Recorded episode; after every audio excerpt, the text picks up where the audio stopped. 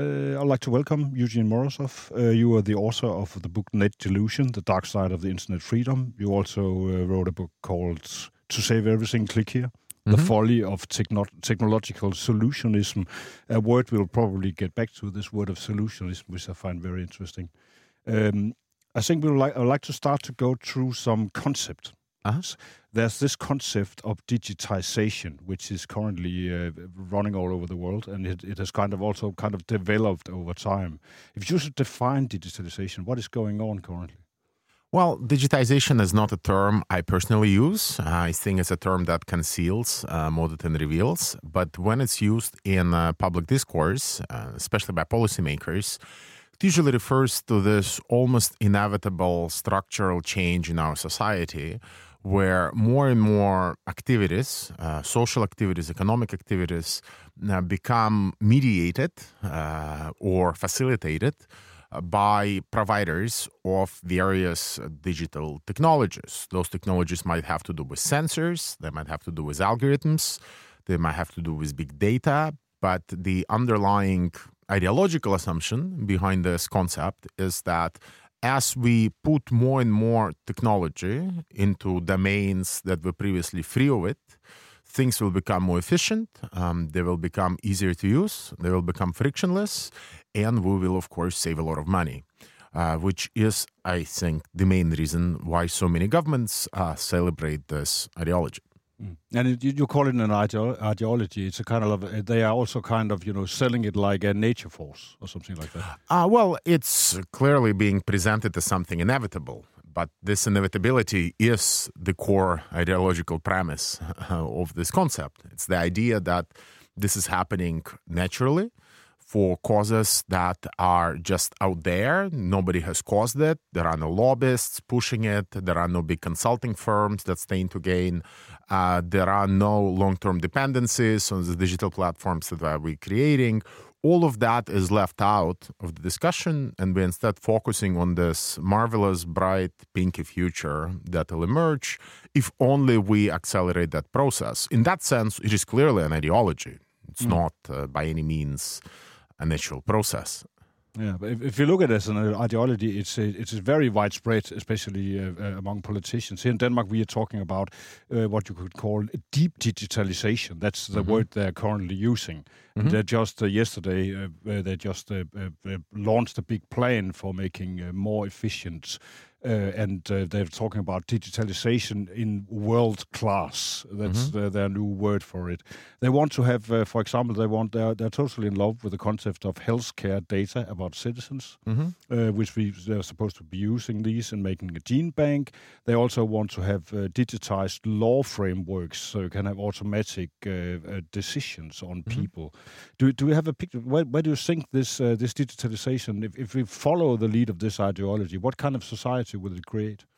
Well, um, the reason why it's so appealing to governments uh, is because it allows to present many of the reforms and necessities uh, that they have been uh, undertaking in the last few years uh, as something that is actually proactive and aggressive and is something that politicians are doing on their own terms. So if you look at governments across Europe, uh, clearly you see that their budgets are shrinking. Uh, they are still suffering to some extent from the consequences of austerity and the financial crisis. The welfare institutions are no longer what they used to be. We cannot they're, they're telling us we can no longer afford uh, the kind of uh, very humane uh, care that we used to have, for example, in the healthcare system. And since none of those things are any more affordable, what is to replace them is this transition to a world heavily mediated by providers of digital technology, where the argument goes we will get functional equivalents of those services, but provided by machines, by robots, uh, will be supervised by sensors and cameras. And there is very little to lose. And we might, in fact, gain if we start finding ways to unlock the immense financial value of some of the data that wealth institutions have been collecting uh, over the last few decades. So many countries are debating uh, whether they can actually sell access to their healthcare data to private providers, whether they are pharmaceutical companies or big technology firms. Some are debating ways in which they can maybe uh, offer some kind of benefits and concessions to various uh, big data firms to come and analyze the entire bureaucracy in order to identify things that can be cut, things that can be optimized, things that can be rendered more efficient. Uh, but by and large, uh, I find this rhetoric to be a very convenient cover up uh, for the immense budget cuts that uh, governments uh, have to take. And I mean, they, they, that they're undertaking for various reasons. Some of it has to do with making uh, national economies become more competitive in the international context. Some of it is driven by, um, you know, desire to become leaner. Variations differ, but by and large, uh, this rhetoric of uh, digitization conceals uh, what, if we really had the proper language of political economy, we might call neoliberalization or financialization of the economy, where what we used to take as welfare is now offered to us as private care provided by digital uh, services of various kinds. It's a shift in the power in many ways, where you are actually shifting away uh, the power over data and control of the citizens mm-hmm. from the state and uh, to the big companies of tech. Uh, sure. And again, here it's very important to emphasize that there is no need to be technophobic, that we can imagine many services uh, in the sectors like transportation or education or healthcare uh, very well uh, mediated and enhanced through digital technology and observation. Uh, the key debate here is what the political economy of this change will be. Who's going to own the data?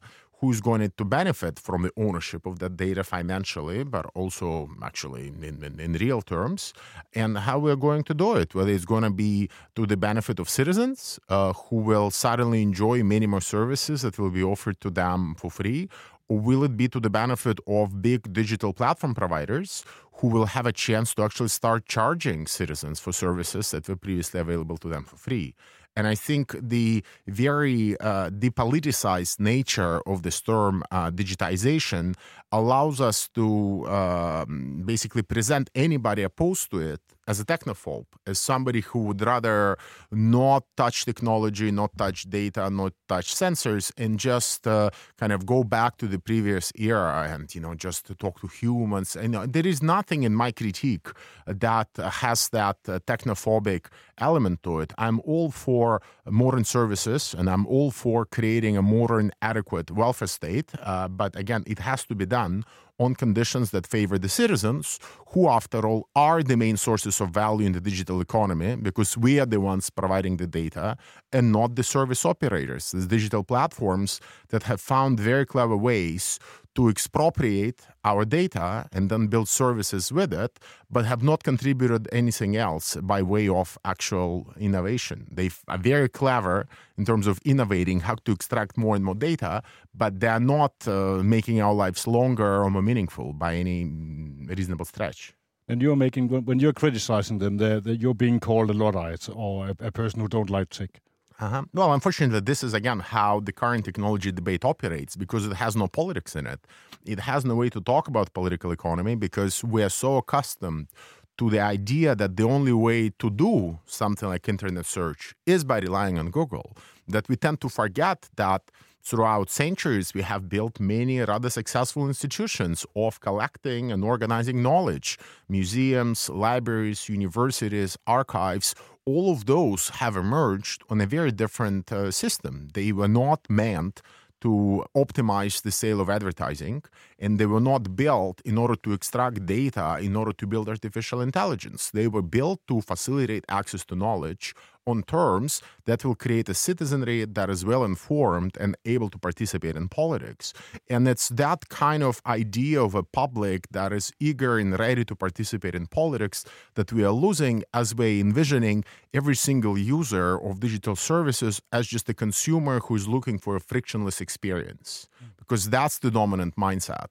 And I think that's the dominant mindset we have to challenge. And it's only by presenting, first of all, that another way and another world of digital technology is possible with a very different ownership system, with a very different ownership structure, that we would be able to challenge this idea that anybody who's criticizing Google, Apple, or Silicon Valley in general now is a Luddite. Because many of us are not Luddites. We just don't like the ultimate political economic consequences of trusting so much power to big tech.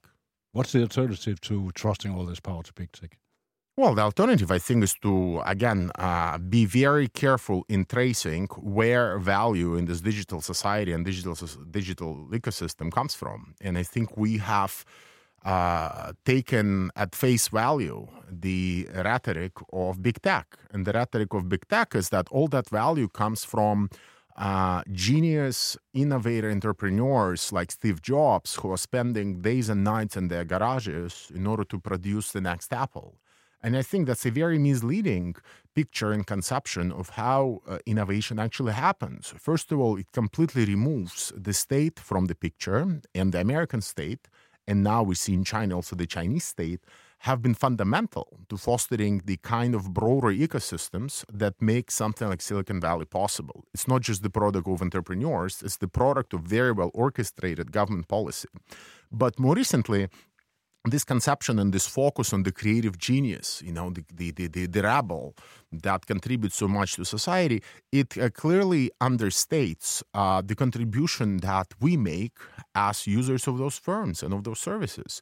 Clearly, much of the advance in the development of artificial intelligence over the last decade is due to the ability of these firms to harness and harvest the data that we are generating and then use that data to train their systems to recognize objects, to recognize voice, to recognize faces, and so forth, without understanding that these companies have built a very profitable system of essentially appropriating our social life and using it as an input by means of data into production of their services, we are never going to uh, even conceive of what a juster and more fair arrangement would be. And according to me, that just and fair arrangement would include finding a way to socialize the data layer, so using data that we all generate, a lot of it in common as infrastructure of some kind, and then having strong public entities uh, they could be cities, they could be municipalities, it could be the nation state, even the European Commission, serve as intermediaries that will then set conditions of access to that infrastructure. So if I'm a local library or a local NGO or a local entrepreneur, it should be easier for me to build services for the citizens of Denmark or for the neighbors of my particular municipality than it will be for Google or Uber or Amazon. So those firms should pay a fee in order to come in and build services on top of that data. And local developers and libraries should actually get a grant from public venture fund of some kind in order to come and build services working with that data. It's only by building this differential access on top of infrastructure that we all own in common that we would be able to articulate a different vision for the digital economy and society at large. But it means you actually have to kind of uh, uh, do uh, local preferences and saying uh, it's, kind of uh, going against globalization, saying that uh, it's only here in Denmark you could get the data for free, but if Google comes, they have to mm -hmm. pay. I don't think it goes against globalization. It goes against the current conception of free trade as favoring big multinationals, because that's what essentially is a system that we've built. All of the trade treaties, for example, that we've been signing, uh, our governments have been signing, they favor a very particular conception of free trade, and it's a conception of free trade that favors the rights of big multinational companies to do business everywhere they want. You can have a very different conception of globalization where you would be promoting small firms, would be promoting smaller players, smaller non-government players in order to pursue their own particular versions of different services and experiment as much as they would like. Uh, because the version that uh, we are likely to see of the digital economy, if we don't do anything, uh, will result in one or two dominant players, either Americans or Chinese, uh, dominating the rest of the globe, where Europe is likely to become just a passive consumer of those services. And it might even lose the dominance that it has in the most important industries of today, like cars. You know, the risk facing Europe, if it does not find a way to somehow radically challenge uh, the, the terms on which the current digital economy develops, is that it will become like Foxconn, you know, this manufacturer of uh, Apple devices that is based in Taiwan, and you know they make some money, but their profit margins are relatively small. You know they actually do all the physical work, but most of the profit goes to Apple because Apple controls the level of ideas, level of intellectual property rights, and these guys at Foxconn are just hardware manufacturers. And much of European industry in a world dominated by artificial intelligence risks becoming that. It will just be a bunch of hardware manufacturers, which the most important artificial intelligence layers that will guide our cars, will guide our healthcare systems, being in the hands of either the Americans or the Chinese. So you might, of course, say that this is also going against globalization, but it's a globalization that is clearly favoring certain poles and disfavoring others. And I think Europe should use all the might it has in order to challenge the terms on which this current wave of globalization unfolds. If we look at, uh, for example, for as you mentioned here, uh, uh the, the, development of uh, artificial intelligence, uh, that kind of depends on uh, how much data you've got. What's the situation for Europe here? How are we? Mm-hmm. How are we doing? Well, um, Europe does not have one crucial element uh, in the current ecosystem, which the Americans and the Chinese have, which is big uh, technology platforms that have some kind of a consumer interface that offer services like email or search or payments, which is where most of the consumer data is collected uh, by the likes of Google or by the likes of Alibaba or Tencent uh, in China without having that data, it becomes prohibitively expensive to actually build and train those systems. Uh, there are many other complications. Uh, the data that is now being uh, collected in Europe uh, mostly ends up flowing to the United States, right? Because most of the services that we use are American ones.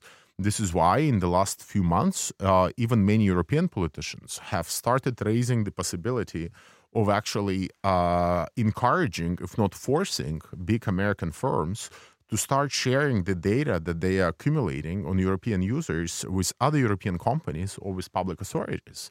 Right? So there is clearly a realization that the terms of trade that exist between Europe and these big foreign providers are not necessarily fair and they do not favor Europe.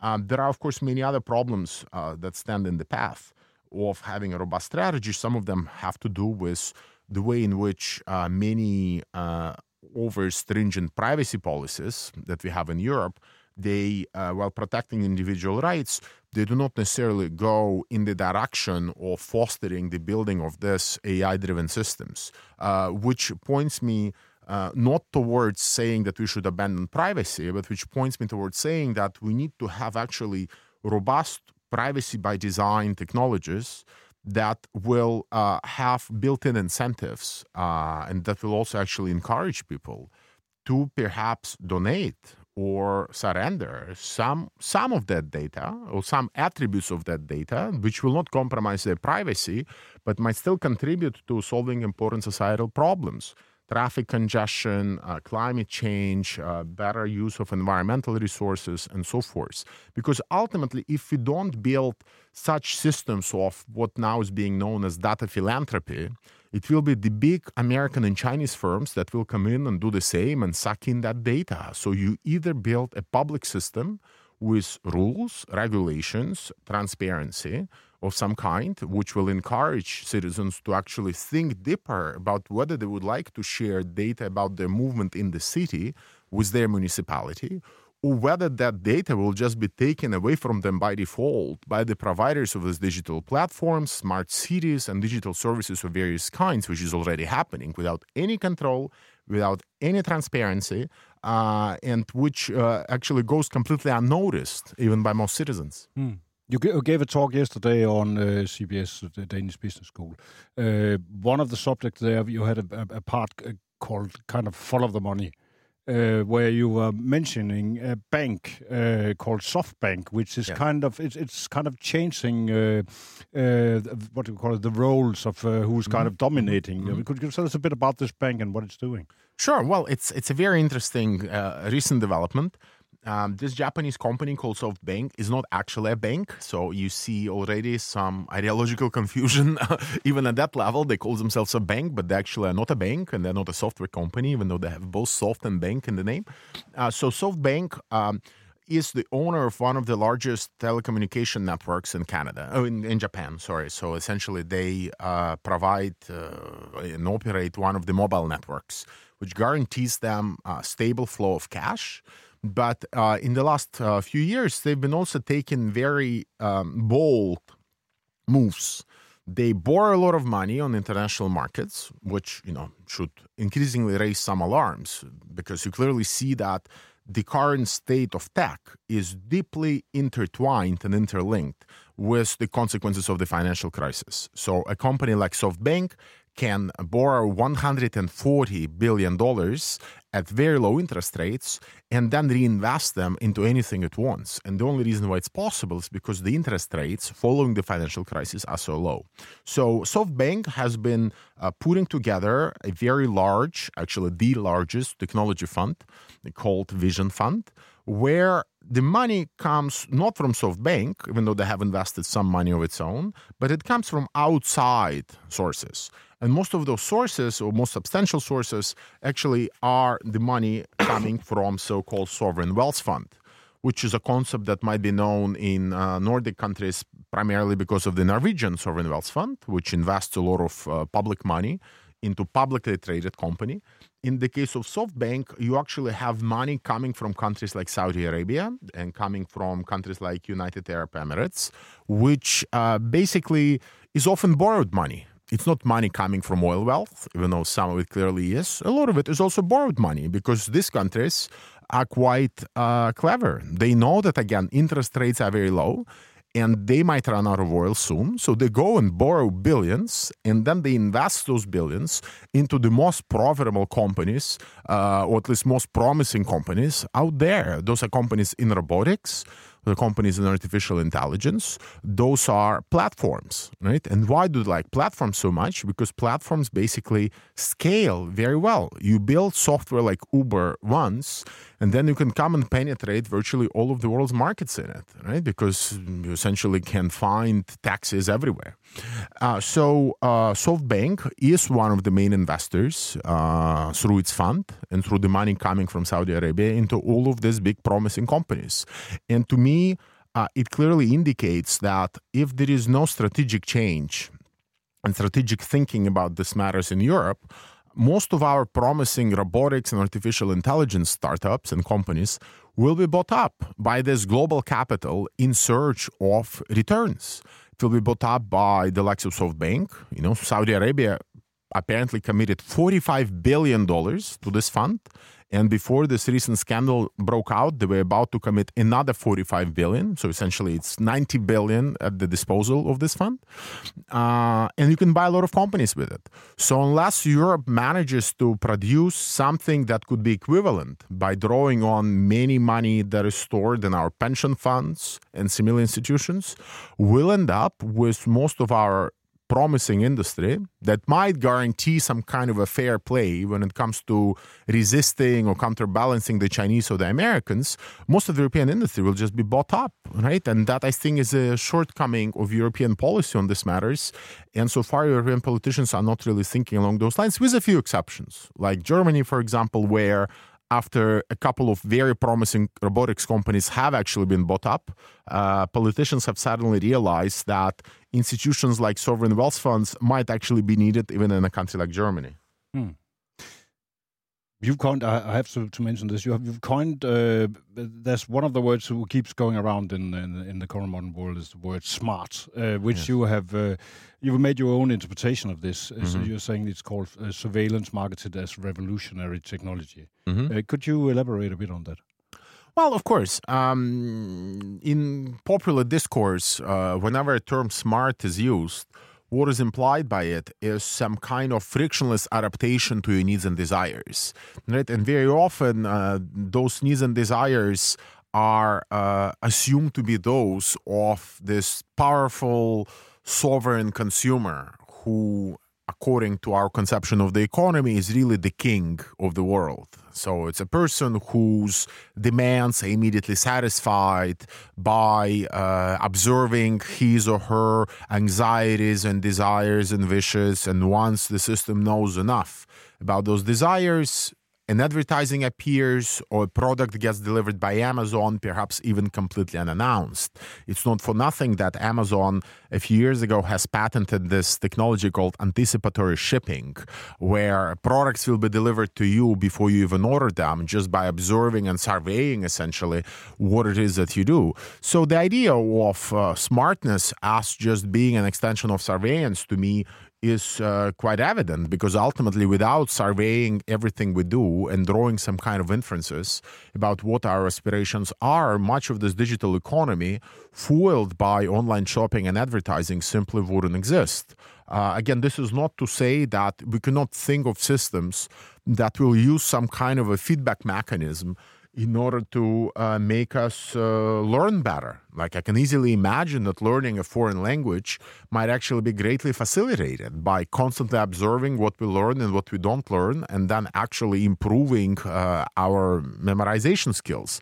The problem is that that whole discourse of facilitation and personalization has been completely captured by this data obsessive industry uh, whose only interest is in having us buy more products. And I think recapturing that discourse from it and finding ways in which you can balance this idea of evading the uh, rather standardized uh, institutions that might be too bureaucratic, that might be too formalized, right? I mean, it's true that our society is not necessarily fully configured to account uh, for people who are too creative who want to be autonomous. So much of the early critique of this idea of standardization that you know we saw it in many education systems in 1960s as people like Ivan Illich for example much of that critique was true so not everything in this idea of environments that should be adapting to us is flawed the problem is that you know this means of adaptation, so to say, right, uh, have been completely captured by the technology industry and through them also by advertising and shopping industry. So the task that I think remains for us who would like to perhaps keep some of those nicer elements of personalization but without reducing it just to consumption only into this idea of sovereign consumer, is to be able to think of ways in which digital technology can also inform a very different political and social project, where perhaps some of the standardization would be gone, but it would be gone precisely to enable critical thinking, participation in politics, more provocation, perhaps more conflict and friction, and not frictionlessness, which is precisely what this new smart system would like us to believe in. If you take the concept of friction, why is that important? Well, because uh, ultimately uh, we do not live by market alone, right? In in market relations, you might think that frictionless is good because you don't want to have transaction costs, you don't want to spend too much time haggling with uh, people buying or selling services. But we also live by uh, democratic standards and commitments, right? And the whole idea of democracy uh, is not driven by the idea of consensus; it's driven also by the idea of agonism, right? We are supposed to engage in debate. We are supposed to test each other's positions. We are supposed to to perhaps compare whether my conception of the world is adequate to your conception of the world. And to me, this is all uh, by almost logical extension implies friction. And unfortunately, this political dimension to our everyday life and to our life in general uh, is by and large ignored by digital firms because uh, their business models leave no room and no space for democratic participation in their systems because they're not interested in it. And for them, it's just an extra expense uh, that they can easily eliminate. So, from that perspective, I think uh, giving a more positive spin to the idea of friction, to the idea of agonism, and try to imagine it as something that might actually be conducive to a more robust democratic life uh, should be one of our main priorities in analyzing what the smart systems eliminate and what it is that they contribute to our public life. One of the uh, let's say one of the meta smart systems that is going going around all over the world is the idea of the smart city. Mm-hmm. Uh, how do you see that? That is kind of where you kind of you you embed uh, the idea of smart technology into uh, uh one of the most condensed forms of societies we have, the cities. Mm-hmm. Uh, how do you see this evolving currently?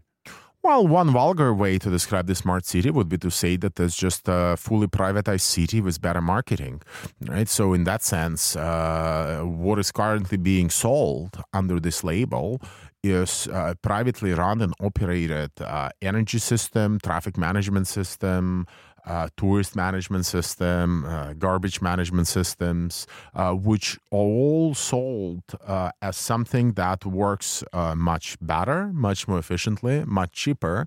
And all of that is made possible by analyzing uh, millions of data flows um, and using those data flows precisely in order to optimize the provision of the service. So, what is meant by smart here uh, differs from case to case, but it's a combination of forces. Some of it is the idea that all the systems will become more environmentally sustainable because they'll be able to cut out the slack which might be currently damaging the environment, for example. Some of it has to do with the costs that it will actually be cheaper and we will be able to redeploy money and that, that would fly somewhere else. But I think the overarching kind of uh, common denominator here is that all the systems will be provided by big technology firms.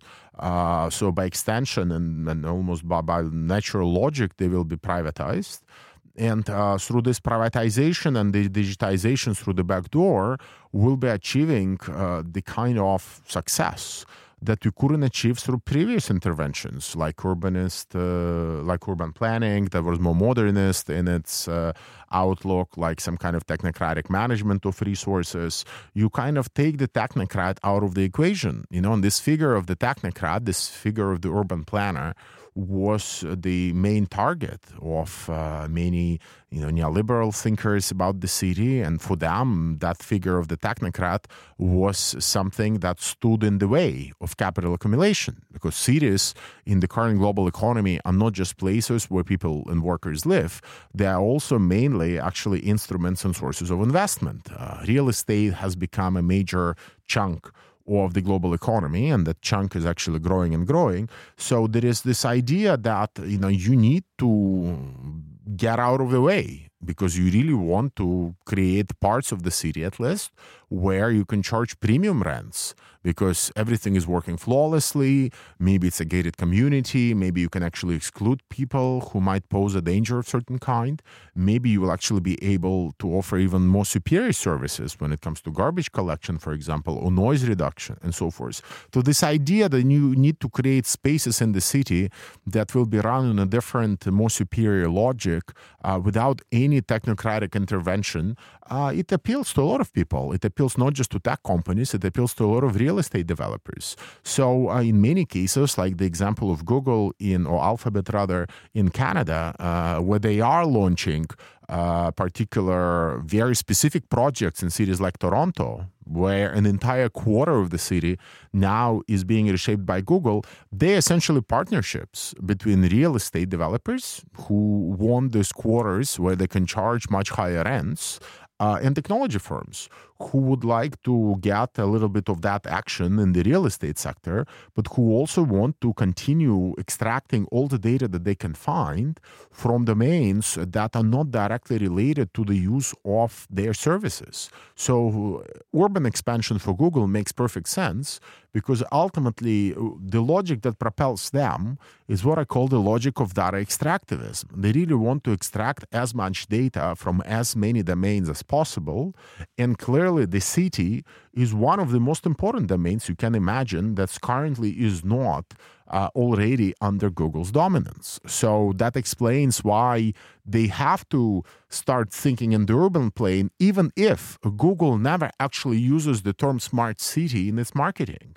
They have understood that already there is some kind of resistance to that concept, and they just stopped using it. And this, again, should make us aware that the concepts come and go, but the underlying processes are always there, and they have to be very careful to understand what's the political economy behind them. Mm. Just one, uh, I have two small things them. We should probably wrap it up. Um, you have this uh, term you also coined that it's called solutionism, Mhm. uh, where where you have technology where, where you kind of uh, you kind of invent solution where there uh, uh, so the some problems will arise. If Mhm. I, did I understand that correctly? Is that uh, how to, to see it? Well, one of my intents uh, in coining this term, actually, I didn't coin, I popularized it. It was a term that was already coined, but one of my intentions in popularizing it was to point out that how we define problems is a deeply political process because the way in which two conflicting parties, labor and capital, for example, would define a problem uh, differs quite a lot, and it depends on what the underlying objectives are. You know, capital might define a problem in one way, but workers would define it differently. Urban planners would define the problem one way, and residents would define the problem differently. Our entire political system was built on the assumption that we need to create forums of discussion, some kind of democratic mediating institutions where these different conceptions of the problem can actually be discussed and where a more coherent definition of it can actually be articulated. Uh, what has happened in the last decade or so was the gradual uh, disappearance of such fora.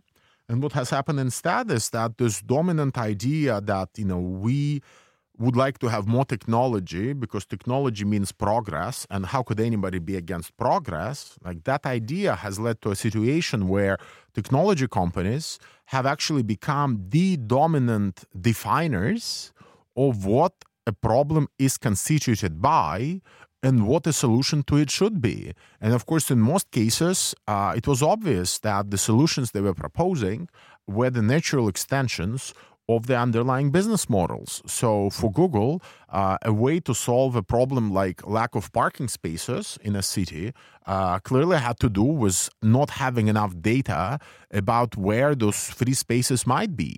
Right. So, what I tried to show in uh, introducing that concept was that as long as we surrendered the public debate to the so-called innovators, those innovators uh, have a natural bias towards defining the solutions to the problems in a way that favors their business models. And that that's not a healthy development, and that we should actually understand it for what it is, and perhaps challenge uh, the idea that, first of all, all problems have these clean, neat solutions that can be summarized in the form of an app that you can install on your phone and work on climate change or work on climate reduction or work on you know solving something in your city. But we also have to challenge a little bit more broadly this idea that all problems are neat and can be defined and it doesn't really matter who defines it as long as a clean and nice solution awaits us on the horizon. Uh, because i think in that process uh, powerful interests tend to reinsert and amplify themselves. And if we don't create forums where weak people people without political power can also articulate what they think constitutes a problem will actually end up eliminating them entirely from the political landscape. Thank you very much. I think uh, one last thing. You are one of the few voices saying who is actually raising concerns about current development uh, when you look into digi uh, digitalization and uh, and smart and everything else. Is how do you feel about it uh, in in general? Do, is everyone listening to? it? Do you see changes going on because of what you mm -hmm. you kind of your critique? Well, I think it's getting a little bit better in the last few years. Uh, clearly, the, the critique of big technology or big tech, which finally has become a term, it wasn't a term five years ago. You know, I've been encouraging people to stop using big data as if it was just a concept. It was also for me a nice description of this industry, like big pharma, you know, big energy. Uh, so there are a lot of people worried about big tech. Uh, what we worry about, however, is uh, something that we need to be a little bit clear of, right? So, I mean, I don't see technology companies as some kind of irrational predators, like as an aberration in contemporary capitalism. For me, they are rather rational players who have been given quite a lot of space by the governments. Uh, if we really want to change the way in which this current digital economy operates, it's to our governments that we should be assigning the blame, not to big tech. Uh, we have to understand the way in which big tech frames the debate, in which they define the issues, they define the problems. All of that is kind of ideological work that we need to do.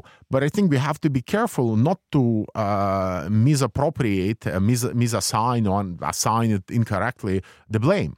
Right? Because if we do that, we end up uh, going after the wrong target. The right target for me are the governments. We have to understand why the governments do that. We have to understand why they get in bad with all sorts of shady and nefarious institutions. Like here in Denmark, I've discovered the Singularity University is one of the big players in the country. And, and to me, you know, I was thinking about it this morning how on earth did the country uh, went from uh, you know solidarity to singularity in one generation right and and that was not something that's obvious but again primarily i don't want to blame the founders of the singularity university for that. They have an agenda they're very rational but why on earth are politicians buying into that? And it's to them that i think most of our anger and critique has to be addressed.